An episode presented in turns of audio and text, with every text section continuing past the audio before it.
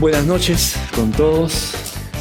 Qué bonito es ver la iglesia, los tres cultos juntos. Estamos en una reunión especial por que mañana nos toca cumplir con nuestro deber cívico y, la, ocasión también nos da la oportunidad de, eh, vernos después de tiempo, ¿no? A lo mejor tú llegaste hoy día así tranquilo y dijiste, voy a mi sitio, mi, mi sitio reservado, ¿no?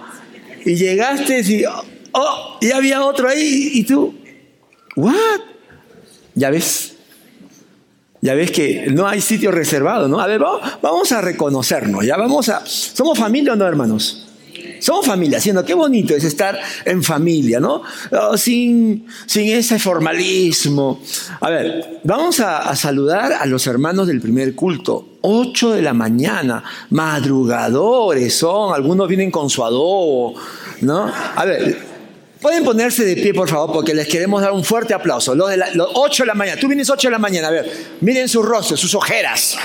Miren, miren. Ellos son, ajá. Ahí está. 8 de la mañana, ya saben ustedes, ya. Qué bien. Tomen asiento, muy bien. Miren, pues, qué precioso. Luego tenemos lo de las 10 de la mañana. Los hermanos, yo les llamo los hermanos balanceados. Sea, ni muy temprano ni muy. Ellos buscando el equilibrio. Pónganse de pie los que habitualmente vienen a las 10 de la mañana. A ver, por favor, para reconocerlos. Ah, ahí están los balanceados. ¿eh? Ahí está. ¿Ve? Muy bien, gracias, gracias, gracias por, por ponerse de pie porque así nos vamos reconociendo. ¿Quiénes quedan? Lo de las dos. Dicen, uh, lo de las dos. no, son los smart, son los smart.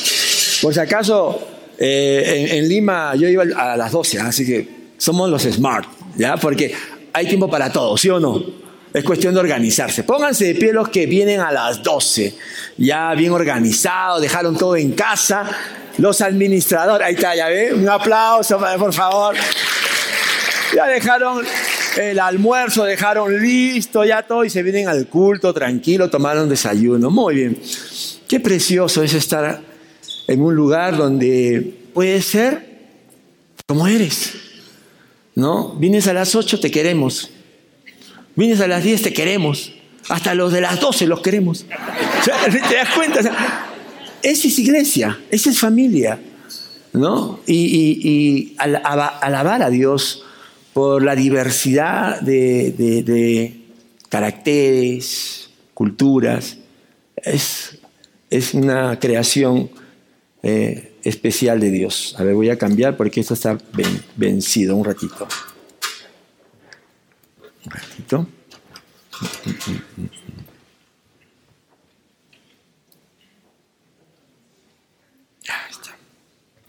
Muy bien. Y estamos con, en la época, temporada de lluvia, ¿no? Por eso mi esposa no está aquí, pero hemos orado y le han dicho que, que hay expectativas de que esté viniendo en, uno de los últimos vuelos. Así que, bueno, ya pronto estaremos todos juntos. Hermanos, eh, este año yo no sé qué, cómo ha empezado para ti. Para mí ha empezado eh, con muchas sorpresas. Adelanta la mano a los que dicen, pastor, igual, este año está con muchas cosas. Sí, acá también. Muy bien. Ajá, los demás todo, todo va normal. Bueno, hay que prepararnos, ¿ya? Este año, al menos para mí, el Señor me dice, no puedes dejar de ponerte la armadura, porque hay cosas que van a venir y hay que estar alerta. Entonces, pero está bien, es bueno. Es bueno que recordemos que somos también eh, cristianos que tenemos que velar, como dijo el Señor, y para no caer en tentaciones. Y este, esta primera serie le llamamos con todo como una, una actitud para que este año eh, podamos conocer más al Señor, podamos también nosotros dar más a, Dios Y eh, empezamos hablando de, eh, de, la pasión por Cristo, ¿no? que no es una iglesia, no es una religión, es una persona quien nos ha dado la salvación. Luego hablamos sobre la pasión por la vida en el Espíritu, porque la vida cristiana no se vive en nuestras fuerzas, que son limitadas, que son pocas, sino en el poder, poder sobrenatural del Espíritu Santo. La semana pasada hablamos sobre la pasión de la unidad, del amor, el compañerismo, de que así como el Señor oró, nosotros también tenemos que orar por una iglesia cada vez más unida, más, más amorosa, pero no con las cosas externas, sino en el espíritu de corazón. Hoy nuestra serie termina hablando de la pasión por la obra de Cristo. Y quiero invitarte a que abras tu Biblia en Primera de Corintios capítulo 12, versículo del 12 al 31. Vamos a abrir la Biblia, la palabra de Dios, porque allí está lo que nosotros necesitamos. No, no podemos, un pastor, un predicador, no podemos llenar la necesidad de tantas personas, pero Dios sí. Y es su palabra la que tiene esa capacidad sobrenatural. Primera de Corintios 12, versículo del 12 al 31. Vamos a leer, yo voy a leer, mejor dicho, ustedes me van a acompañar en la lectura en la versión que tengan. Dice la palabra de Dios. De hecho, aunque el cuerpo es uno solo, tiene muchos miembros. Y todos los miembros, no obstante ser muchos, forman un solo cuerpo. Así sucede con Cristo. Todos fuimos bautizados por un solo espíritu para constituir un solo cuerpo, ya seamos judíos o gentiles, esclavos o libres, y a todos se nos dio a beber de un mismo espíritu. Ahora bien, el cuerpo no consta de un solo miembro, sino de muchos. Si el pie dijera, como no soy mano, no soy del cuerpo, no por eso dejaría de ser parte del cuerpo. Y si la oreja dijera, como no soy ojo, no soy del cuerpo, no por eso dejaría de ser parte del cuerpo. Si todo el cuerpo fuera ojo, ¿qué sería del oído? Si todo el cuerpo fuera oído, ¿qué sería del olfato? En realidad, Dios colocó cada miembro del cuerpo como mejor le pareció. Si todos ellos fueran un solo miembro, ¿qué sería del cuerpo? Lo cierto es que hay muchos miembros, pero el cuerpo es uno solo. El ojo no puede decirle a la mano, mm, no te necesito. Ni puede la cabeza decirle a los pies, no los necesito. Al contrario, los miembros del cuerpo que parecen más débiles son indispensables. Y a los que nos parecen menos honrosos, los tratamos con honra especial. Y se les trata con especial modestia a los miembros que nos parecen menos presentables, mientras que los más presentables no requieren trato especial. Así Dios ha dispuesto los miembros de nuestro cuerpo, dando mayor honra a los que menos tenían a fin de que no haya división en el cuerpo, sino que sus miembros se preocupen por igual unos por otros. Si uno de los miembros sufre, los demás comparten su sufrimiento. Y si uno de ellos recibe honor, los demás se alegran con él. Ahora bien, ustedes son el cuerpo de Cristo y cada uno es miembro de ese cuerpo. En la iglesia Dios ha puesto en primer lugar apóstoles, en segundo lugar profetas, en tercer lugar maestros, luego los que hacen milagros, luego los que tienen dones para sanar enfermos, los que ayudan a otros, los que administran y los que hablan en inversas lenguas. ¿Son todos apóstoles? ¿Son todos profetas? ¿Son todos maestros? ¿Hacen todos milagros? ¿Tienen todos dones para sanar enfermos? ¿Hablan todos en lenguas? ¿Acaso interpretan todos? Ustedes, por su parte, ambicionen los mejores dones. Ahora les voy a mostrar un camino más excelente. Sí, Señor, muéstranos ese camino. Muéstranos a Cristo. Muéstranos su verdad. Muéstranos, Señor, tu voluntad. Muéstranos, Señor, quién eres, quiénes somos y qué hacemos, Señor, mientras estamos aquí en este lugar juntos, unidos. Muéstrate, revélate. Señor, glorifícate, porque hemos venido por ti. Y como, como dijo tu siervo, queremos, Señor, la palabra de vida, queremos la buena parte, queremos, Señor, crecer. Y tú, Señor, eres el único que tiene ese pan de vida. En el nombre de Jesús, amén. Apasionados por la obra de Cristo. El resumen, la verdad principal que hoy quiero compartirte es que todos los creyentes en Cristo Jesús formamos parte de su iglesia, que es su cuerpo, y somos miembros de su cuerpo para servirle a Él y para servirnos unos a otros. Te comparto, tuve la oportunidad, me invitaron a predicar en una iglesia latina, en, un país del llamado primer mundo.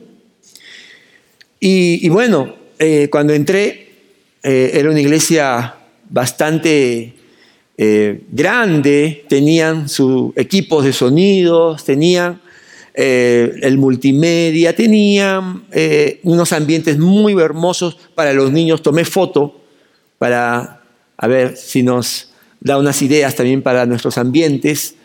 tenían todo. Y cuando le pregunté al pastor que me invitó eh, de qué cosa quería que, le compartiera, él me dijo, háblanos de servicio. Y, me contó lo siguiente, ¿no? Porque me dice, en realidad somos un grupo pequeño, nomás los que estamos sirviendo, o sea, él como pastor con su esposa y, y habían algo de seis, siete más, ¿no?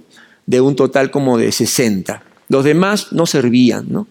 Pero él me contó que eh, lo que sucedía es que normalmente cuando llegaban las, las familias latinas, porque es una iglesia latina, eh, llegaban como inmigrantes. Entonces iban a la iglesia, lo buscaban al pastor, se presentaban y le decían, pastor, hemos venido de tal país este, y queremos congregarnos aquí, muy bien, bienvenidos. Pastor, ¿en dónde podemos servir? Pastor feliz los recibía y les daba un, este, una actividad que hacer. Pero, pero, pero, conforme pasaba el tiempo, entonces ya estas familias conseguían trabajo, de pronto por ahí un ascenso, y de pronto quizás ya, ya no tenían. ¿Qué no tenían? Ya no tenían tiempo. Y cuando el pastor, el pastor me cuenta esto, cuando el pastor les decía, hermano, mira que ya no estás sirviendo como antes, ¿no? Le decía, pastor, mire lo que le decía. Yo, si vengo a servir, pierdo plata. Si yo vengo en la semana, ¿cuánto, cuánto quiere, pastor, que yo venga para qué? ¿Para una reunión de coordinación? ¿Cuánto? ¿Una, dos horas? Pastor, dos horas, 50 dólares. Pierdo plata. Y, el pastor me decía, y eso es algo recurrente, que ya, ya sabemos ya. Llegan, primero tienen toda la disposición y luego se van adaptando al sistema. Y, solamente se conforman con ir y nada más. ¿Sabes lo que, cómo, cómo, cómo veo yo eso? Que son personas que han obtenido un, mejor, una mejor, un mejor nivel de vida, pero han perdido su identidad y su propósito. Tú puedes obtener un mejor nivel de vida, puedes tener mejores ingresos, pero ¿a costa de qué? Quizás de perder. ¿Quién eres? ¿Para qué te salvó Cristo? ¿Cuál es el propósito por el cual estamos en la tierra? Y puedes perder eso, que es mucho más valioso. Así que me gustaría que lo mires a tu hermano así con amor y le digas, no pierdas tu propósito. No pierdas tu propósito. Eso es, mucho más valioso que lo que te pueden pagar por horas extras. Mira, el Señor le dijo a su pueblo Israel cuando iban a entrar a la tierra prometida, ya cuando estaban ya, iban a empezar la conquista, en Deuteronomio 8, 10 y 14, le dijo, y cuando hayas comido y te hayas saciado, cuando hayas edificado casas cómodas y las habites, cuando se hayan multiplicado tus ganados y tus rebaños y hayan aumentado tu plata y tu oro y seas abundante tus riquezas, no te vuelvas orgulloso, ni olvides al Señor tu Dios, quien te sacó de Egipto, la tierra donde viviste como esclavo. Ahora, el Señor le advirtió eso a su pueblo. Pero Israel se olvidó de Dios. Olvidó que Dios lo había liberado de la esclavitud de Egipto para que sea su pueblo, para que lo conozcan, para que le sirva con todo. Y progresivamente ellos se olvidaron quién era Dios, quiénes eran ellos y cuál era su propósito.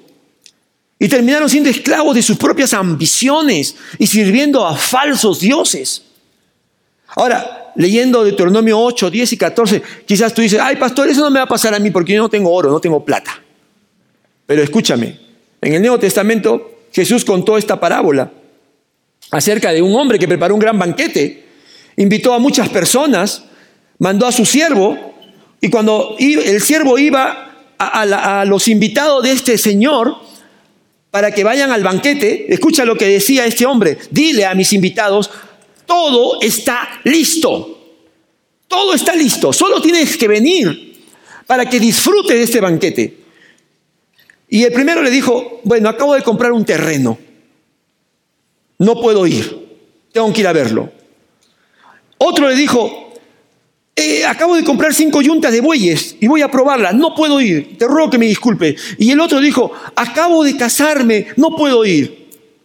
Bueno, y la historia continúa, pero no es necesario que tengas grandes riquezas. Con las bendiciones que hoy tengas, pocas o muchas, tienes que ser fiel al Señor. Tenemos que ser fiel al Señor. Porque como hemos dicho, las bendiciones también contraen responsabilidades. Y hermano, yo estaba leyendo el pasaje que vamos a compartir ahora de 1 Corintios 12 y pensé lo siguiente, ¿no? Yo, yo quise verlo como, como una, una iglesia o una congregación, eh, Corinto, que estaba padeciendo de, varias cosas. Y cuando eh, en Corinto, por ejemplo, Pablo escribe esta carta, eh, había competencia entre los ministerios, había divisiones en la iglesia y, una serie de cosas más que, pero quería centrarme en esto de, lo que eran los dones, los talentos. Y, qué hace Pablo? Sí, hemos leído varios versículos. Lo que Pablo hace, que me parece es muy sabio, guiado por el Espíritu Santo, es que él se da cuenta que cuando una iglesia pierde su identidad, hermanos pierden su propósito, entonces están necesitando una medicina especial. ¿Sabe qué medicina? Eclesiología. ¿Ha escuchado esa palabra antes? ¿Qué es eclesiología? Bueno, eclesiología es una de las grandes doctrinas de la Biblia y tiene que ver con el estudio de la iglesia. ¿Qué es la iglesia? La naturaleza de la iglesia, el propósito por el cual Dios crea una iglesia junta de diferentes lugares personas como tú y yo y nos hace parte de una sola iglesia que es la iglesia universal y nos inserta en una iglesia local. Esa es eclesiología. Las dos dimensiones, la iglesia local, la iglesia universal, que son de Cristo ambas, es una sola. Entonces, Pablo escribe, no solamente aquí en Corinto, también en, Roma, y también escribe eh, para los hermanos de Éfeso, y refuerza la eclesiología de los creyentes. Ese es mi deseo, que hoy, a manera como que ustedes vienen al, doctor Archie, ¿ya? Yo soy el doctor Archie. Yo voy a decir, ¿te sientes esto? ¿Sientes lo otro? Entonces necesitas eclesiología, necesitas qué dice la Biblia que es la iglesia para que puedas mejorar y puedas sanar eso que no está bien. Por ejemplo, la iglesia no es un club social, sino es el cuerpo de Cristo viviente.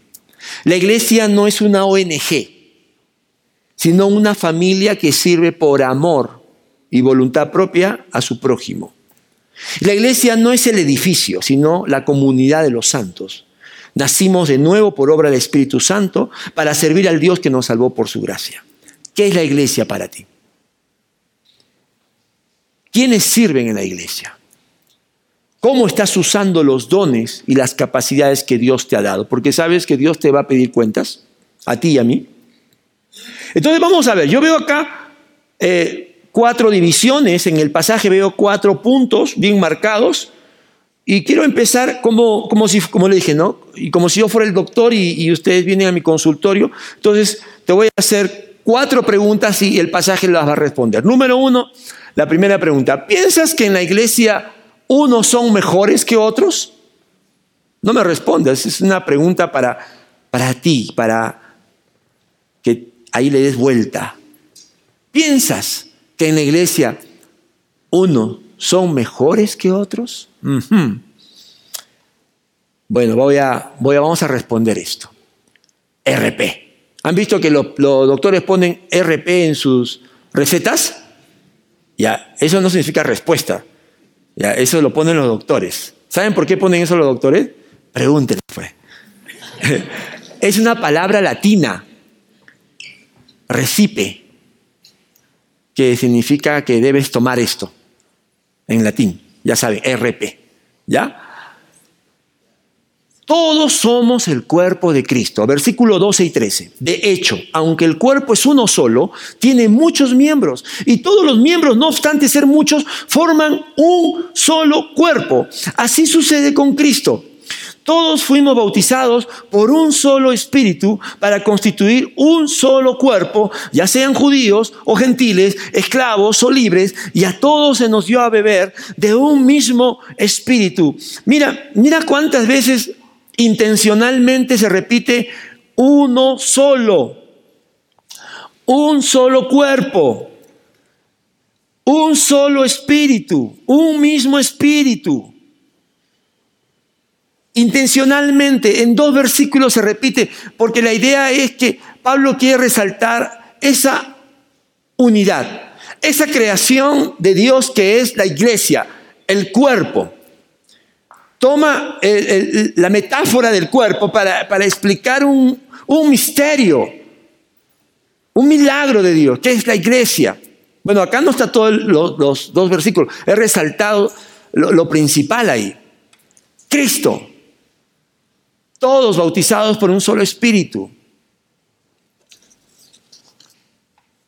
Mira, nadie sobra en el cuerpo de Cristo.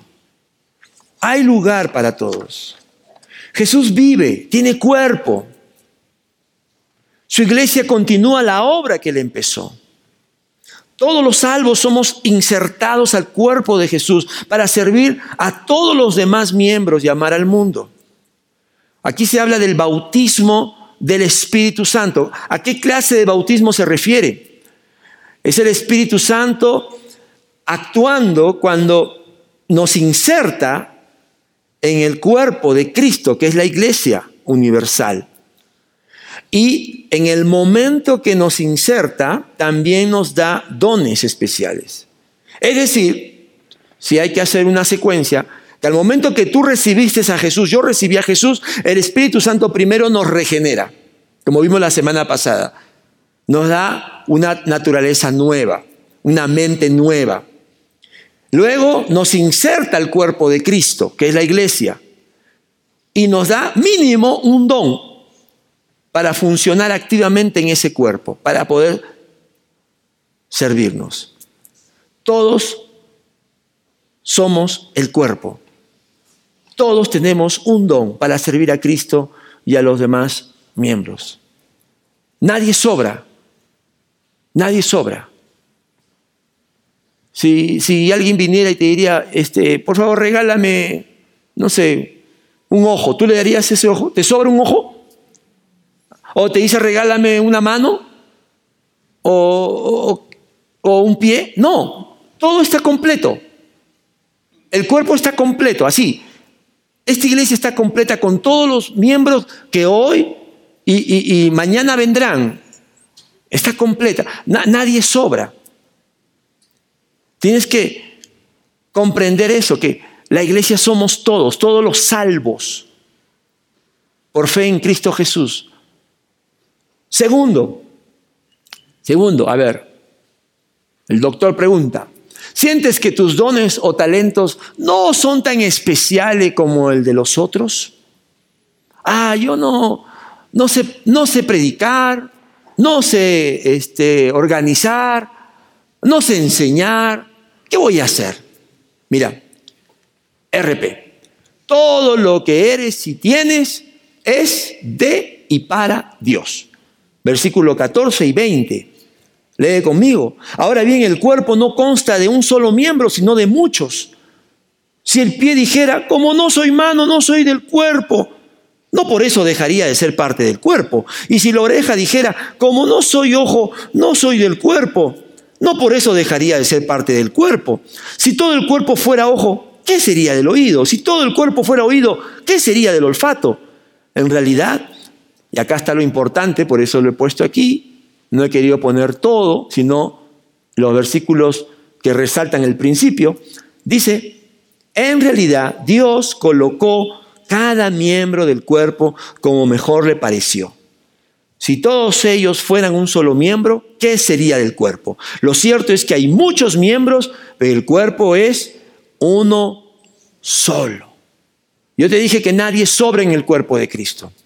Hay lugar para todos, ¿Por qué? Porque Dios, cuando nos salva, Dios ya tiene un lugar, ¿sabes?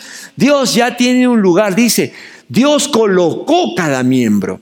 Cuando Dios me salvó, Dios no dijo, a ver, voy a, déjame un par de añitos para ver qué va a ser de ti.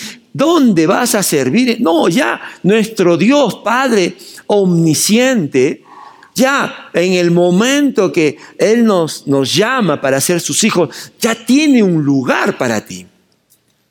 Ya tiene un ministerio, ya tiene, ya tiene un plan, ya sabe que, para qué vas a ser útil en el cuerpo de Cristo. La Biblia dice que en 1 Corintios 3:6 que uno es el que riega, otro es el que siembra y Dios da el crecimiento.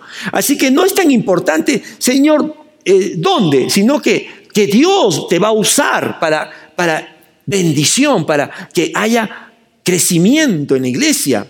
Somos los colaboradores de Dios. Hay, hay veces unos que piensan con, con, no sé, con modestia.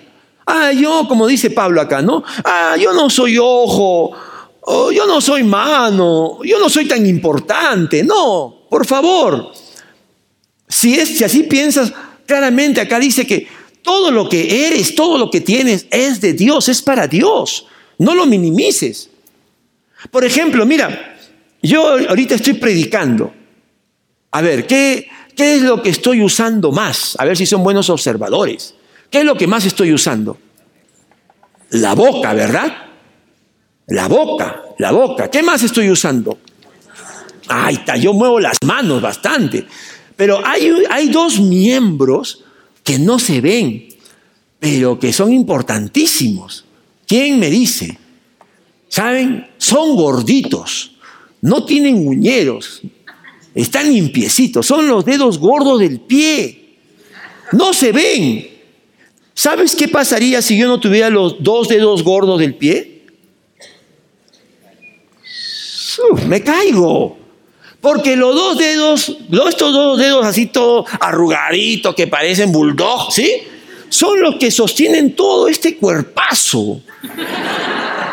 Imagínate la importancia que tiene. Entonces, pero no lo ves. No se oye. Igual. A veces hay algunos que piensan Oh, yo no tengo esos, esos talentos, esos dones de, los que están adelante. No, por favor. Eclesiología, aplica.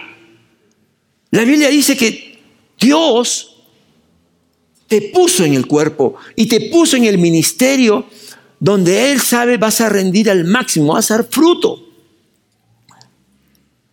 Hay, hay servidores en la, en la iglesia que no, no lucen, no los vemos. Por ejemplo, ahorita, ¿dónde están nuestros niños?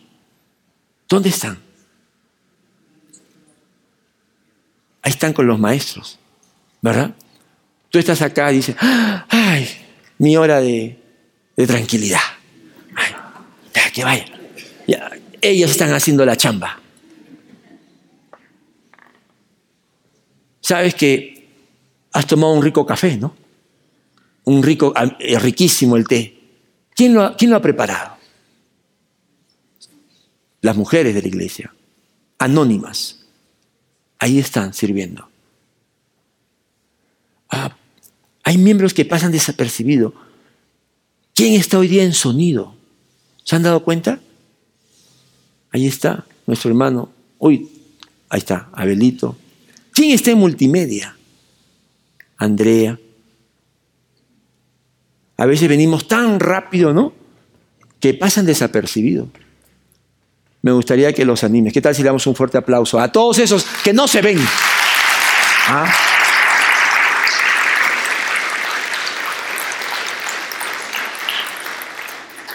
Los que se ganan son los anfitriones, ¿no? Con los besos, los abrazos. También gracias, hermanos, ¿no? Por ser la cara de bienvenida de la iglesia, de verdad.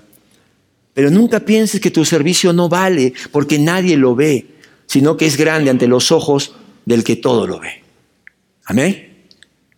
Tercero, a ver, otro síntoma. Te conformas con solo venir porque ya está todo hecho. Tú miras y dices, ah, ya está todo, ya está ocupado. Quería servir, ¿ah? Piña. ¿Ah? ¿Eso, ¿Eso piensas? Mira lo que dice RP en el cuerpo de Cristo, todos nos... Dile a tu hermano, te necesito. Dile, te necesito. Dile, tú me necesitas también. Tú me necesitas. Todos nos necesitamos. Sí, hermano, ustedes me necesitan a mí. Yo lo necesito a ustedes. Ustedes nos necesitamos mutuamente. Mira lo que dice, versículo 21 al 26. Lee por favor conmigo en tu Biblia, no va a salir todo el pasaje, solamente algunas fracciones para reforzar el principio. Dice, el ojo no puede decirle a la mano, no te necesito, ni puede la cabeza decirle a los pies, no los necesito. Al contrario, los miembros del cuerpo que parecen más débiles son indispensables y a los que nos parecen menos honrosos los tratamos con honra especial. Y se les trata con especial modestia a los miembros que nos parecen menos presentables, mientras que los más presentables no requieren trato especial. Así Dios ha dispuesto los miembros de nuestro cuerpo, dando mayor honra a los que menos tenían, a fin de que no haya división en el cuerpo, sino que sus miembros se preocupen por igual unos por otros. Si uno de los miembros sufre, los demás comparten su sufrimiento. Y si alguno de ellos recibe honor, los demás se alegran con él. Hermanos, nos necesitamos para crecer. Nos necesitamos para bendecir a muchas personas, a muchas familias. Nos necesitamos para llorar, para disfrutar, para glorificar al Señor. Si tú piensas que Basta con que vengas, con que asistas, con que ofrendes y no tomas la decisión de servir a tu iglesia, ¿Sabes lo que va a pasarte? ¿Sabes lo que va a pasarte? No, no digas qué va a pasar, pastor, ¿a quién va a mandar, pastor? No, no, no, no, no, no te voy a hacer nada. Tú mismo te vas a hacer daño, escúchame, tú mismo. Te vas a volver peligroso y dañino. ¿Sabes lo que es una célula cancerosa? ¿Sabes lo que es una célula cancerosa? Bueno, la definición es esta, escucha. Bueno, saben que nuestro cuerpo está formado por millones de células, ¿verdad? Ya, una célula cancerosa es una célula que debido a un cambio o mutación en el ADN comienza a tener un aspecto diferente, su forma cambia y empieza solo a recibir y no empieza a dar a las demás, solo recibe. Y es incapaz de realizar las funciones que le corresponden y que le pertenecen como célula. Una célula cancerígena ya no funciona normalmente en la parte que le toca. Sencillamente recibe, recibe, recibe y todo lo acumula y, ya, no, ya no se integra, se aísla. ¿Entienden la figura?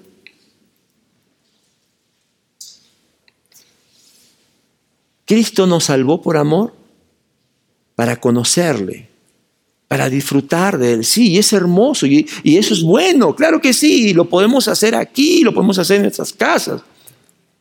Pero no nos dejó aislados, nos insertó a una familia, a un cuerpo local. ¿Y sabes para qué? Para que no hagamos nuestro propio reino, sino para que construyamos el reino de Dios. Y por último, el último síntoma. ¿Te gustaría que en la iglesia todos crezcamos y sirvamos a muchos? ¿Sí? ¿A cuánto les gustaría que en el 2020, por ejemplo, ya no seamos 300, sino 500? Levante la mano. ¿Sí? ¿Seguro? Pastor, ¿y dónde vamos a meter tanta gente? No te preocupes, mira, la iglesia de Jerusalén eh, con una predicación aumentaron 3.000. Yo también quisiera. Vamos a ver qué dice el pasaje. RP, Dios establece todos los ministerios y líderes. Comprométete a servir con fidelidad y amor versículo 27 al 31. Mira, ahora bien, nuevamente el apóstol, como concluyendo, dice, ustedes son el cuerpo de Cristo y cada uno es miembro de ese cuerpo. En la iglesia Dios ha puesto en primer lugar apóstoles, en segundo lugar profetas, en tercer lugar maestros, luego los que hacen milagros, luego los que tienen dones para sanar enfermos, los que ayudan a otros, los que administran y los que hablan en diversas lenguas. Son todos apóstoles, son todos profetas, son todos maestros, hacen todos milagros, tienen todos dones para sanar enfermos, hablan todos en lenguas, acaso interpretan todos. Ustedes por su parte ambicionen los mejores dones. Ahora les voy a mostrar un camino más excelente. Mira, intencionalmente aquí Pablo vuelve a resumir su eclesiología para los hermanos de Corinto que tenían problemas internos. Y dice, ustedes son el cuerpo de Cristo. Cada uno es miembro de ese cuerpo. Lo ha dicho desde el comienzo de este pasaje, lo ha repetido y está terminando con la misma conclusión. Pero mira acá lo que dice. Divide lo que hace Dios y lo que nosotros tenemos que hacer. Dice, en la iglesia, Dios, esa es la parte que le toca a Dios, no es parte tuya ni mía, porque Cristo es la cabeza de su iglesia y Él la gobierna. Dios ha puesto en primer lugar apóstoles, en segundo lugar profetas, en tercer lugar maestros, los que hacen milagros y la lista continúa, no lo he puesto porque la idea es mostrar que esa es la parte de quién? De Dios. Por medio del Espíritu Santo. Cristo es la cabeza de nuestra iglesia. El Espíritu Santo comienza a mover los corazones, comienza a poner en, cada uno de nosotros un sentir especial, una sabiduría, un discernimiento. Comenzamos a ver esas personas que se comprometen y comenzamos a ver sus dones, sus talentos. Acá es Básicamente está hablando de esos dones, pero también de los ministerios que, que de esos dones surgían. Pero eso lo hace Dios. Tú no puedes comprar el don de otra persona. No se compra. No se adquiere con, con dinero ni con cosas naturales. Solo recibimos. Y al final, Pablo dice ahora, ¿cuál es nuestra parte? Dice, ustedes, ahora sí, ¿qué me toca a mí, Señor? Dice, ambicionen los mejores dones.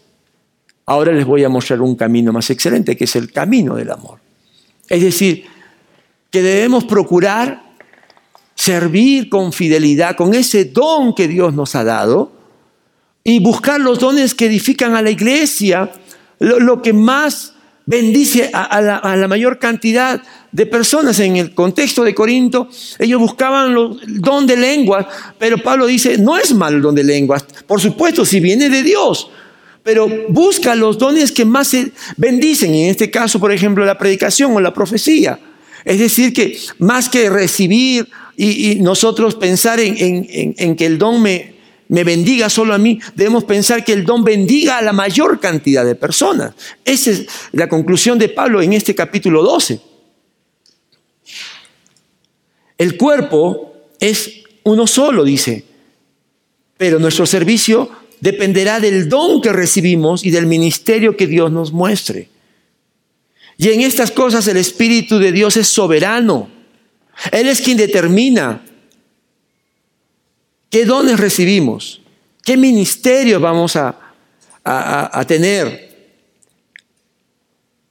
Y Dios te ha llamado para que pongas en práctica ese don, esa capacidad.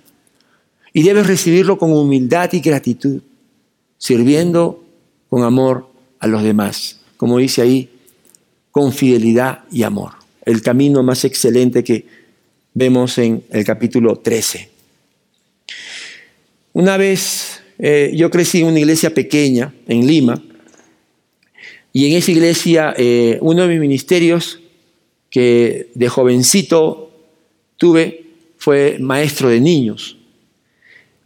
Entonces, eh, pero también servía con los jóvenes y en una campaña con los jóvenes eh, se convirtió un, muchacho muy, de condición muy humilde, de bajos recursos, pero eh, se convirtió y empezó a asistir a la iglesia, empezó a ir a nuestro grupo, se hizo mi amigo, y de pronto vimos que tenía una, una cualidad, una capacidad. Él era evangelista.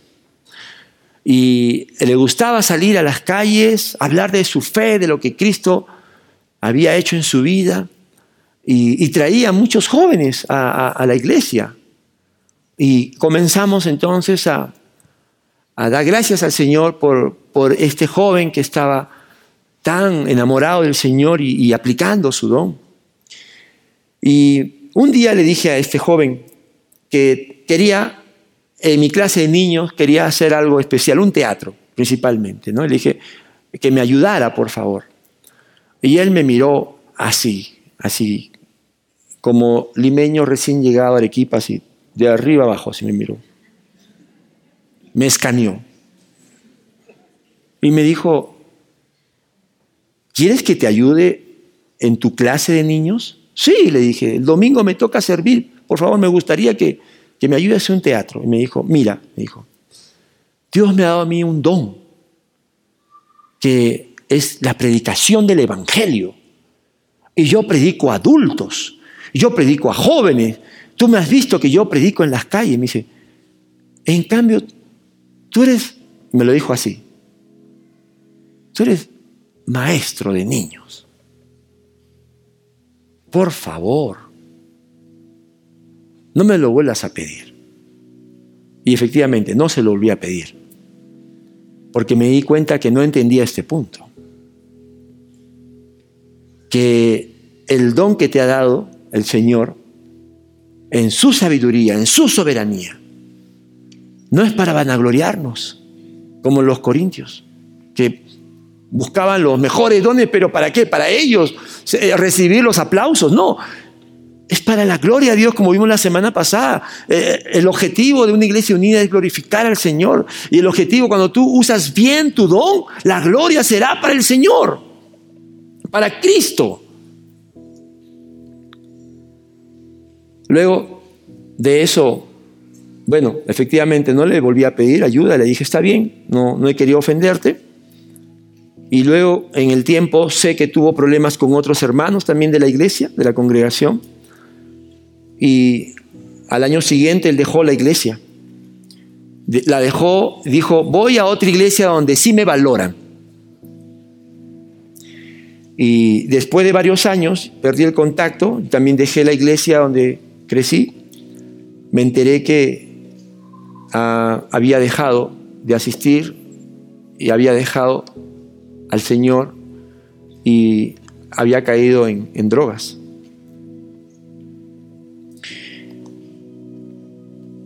¿Sabes?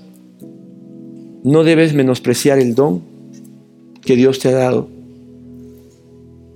ni tampoco pensar ni más ni menos de otros por lo que hacen, sino por lo que somos en Cristo. Por eso, quiero terminar. Hermanos, en este 2020 tenemos la estrategia de discipulado para que este año podamos crecer en nuestro conocimiento de, Dios, de Cristo, de la doctrina, el cuidado pastoral unos con otros. Pero te comparto, necesitamos muchas manos, necesitamos. Tú piensas que todo está listo, no, está, no es así. Hay hermanos que están duplicándose, triplicándose para poder cubrir. Y yo admiro y agradezco a Dios por esos líderes que están cubriendo lo que a veces otros no, no, lo, no lo pueden hacer. Tú sabes que mi amigo de la iglesia latina que te dije, me decía que estos hermanos, cuando no decían que no podían porque perdían plata, también le decían lo siguiente, ¿no? Le decían, cuando él se acercaba, o cualquier líder, le decía, ¿nos puedes ayudar, por ejemplo, no sé, a, pasar este, eh, las sillas, ordenar? Le decía, mira, voy a intentarlo, de verdad, créeme que lo voy a, voy a, quiero hacerlo, voy a tratar de llegar a tiempo, pero, pero eso sí, no te lo prometo. Y el pastor me decía, ese era un no educado. ¿Por qué no venían a las finales? Y yo espero que tú no nos digas eso. ¿Ya? No nos digas, ay pastor, voy a hacer lo posible, mire de verdad, pero si no llego, usted está en mis oraciones. No, no, no. Comprométete, comprométete. Mira, este año, por ejemplo, vamos a necesitar muchísimo de maestros, apoyos para los niños. No tenemos servidores en cuna, tenemos una cuna que tiene toda la parte de recursos, todo, pero nos falta quien se disponga a poder cuidar a esos niños. Nos falta líderes de adolescentes, ¿sí o no, Alan? ¿Sí? Y Alan va a empezar a tener eh, canas, va a estar en bastón y va a seguir en adolescentes. ¿Hasta cuándo? Ya su elixir de la juventud se le va a acabar ya. Ya necesitamos líderes de adolescentes. Necesitamos también anfitriones, ¿sí o no, Juan Carlos?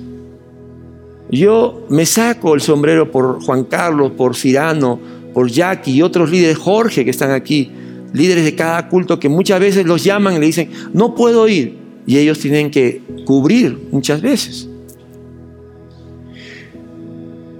Eh, necesitamos multimedia y, eh, y eh, y sonidistas. Los que yo le digo son los únicos, ¿sí o no, Andreita? No tenemos.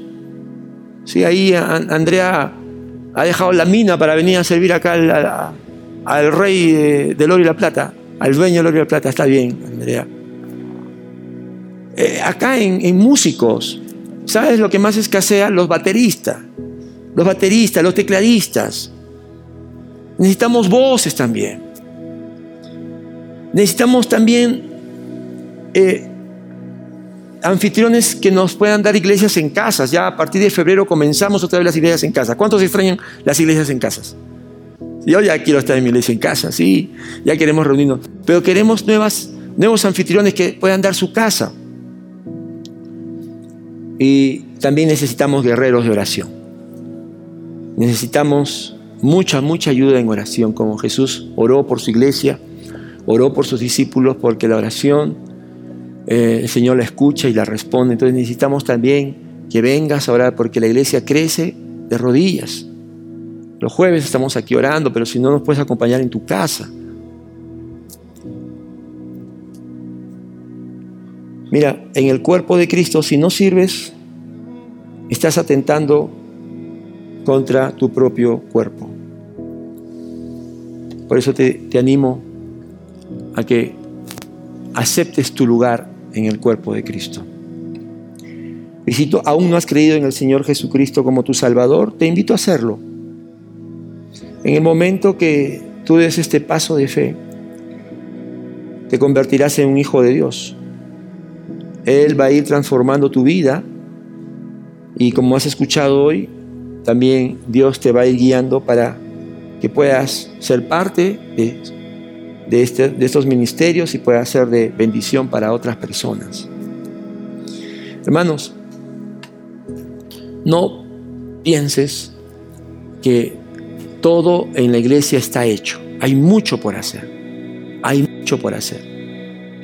Cada año que nosotros planificamos, por gracia de Dios, llegamos a cumplir prácticamente las metas principales, pero nos quedamos cortos. Nos quedamos cortos para hacer varias, varias, varias actividades más, para tener más maestros, para discipulado. Y quien, quien es parte de esta iglesia debe ser también parte de la solución. A veces Dios en su gracia y misericordia, ¿sabes lo que hace? Trae creyentes de otras iglesias que vienen ya con un caminar en Cristo y vienen y dicen, bueno, esta va a ser mi iglesia, voy a, voy a servir. No quiero caer pesado, pero son varios quienes sirven acá que vienen de otras iglesias. Pero si tú dices, esta es mi iglesia, sí, yo tengo el polo del camino, de, las piedritas, yo tengo todo, yo tengo el, vaso con el camino, ah, qué bien, te felicito, me ganaste, tienes todo el merchandising, lo máximo eres. Pero si no sirves, perdóname, ¿de qué vale? ¿De qué te jactas? Si esta es tu familia, Demuéstralo. Y di, bueno, este año voy a comprometerme porque soy parte de esta familia. Soy un miembro del cuerpo y, tengo que funcionar porque si no, ya sabes, te puedes convertir en un cáncer peligroso, dañino. Bueno, cuando leemos segunda de Corintios, vemos que las palabras de Dios que, que Dios inspiró a Pablo surtieron efecto, porque Pablo en 2 de Corintios dice, estoy alegre porque veo que ustedes escucharon mi consejo y lo pusieron en práctica.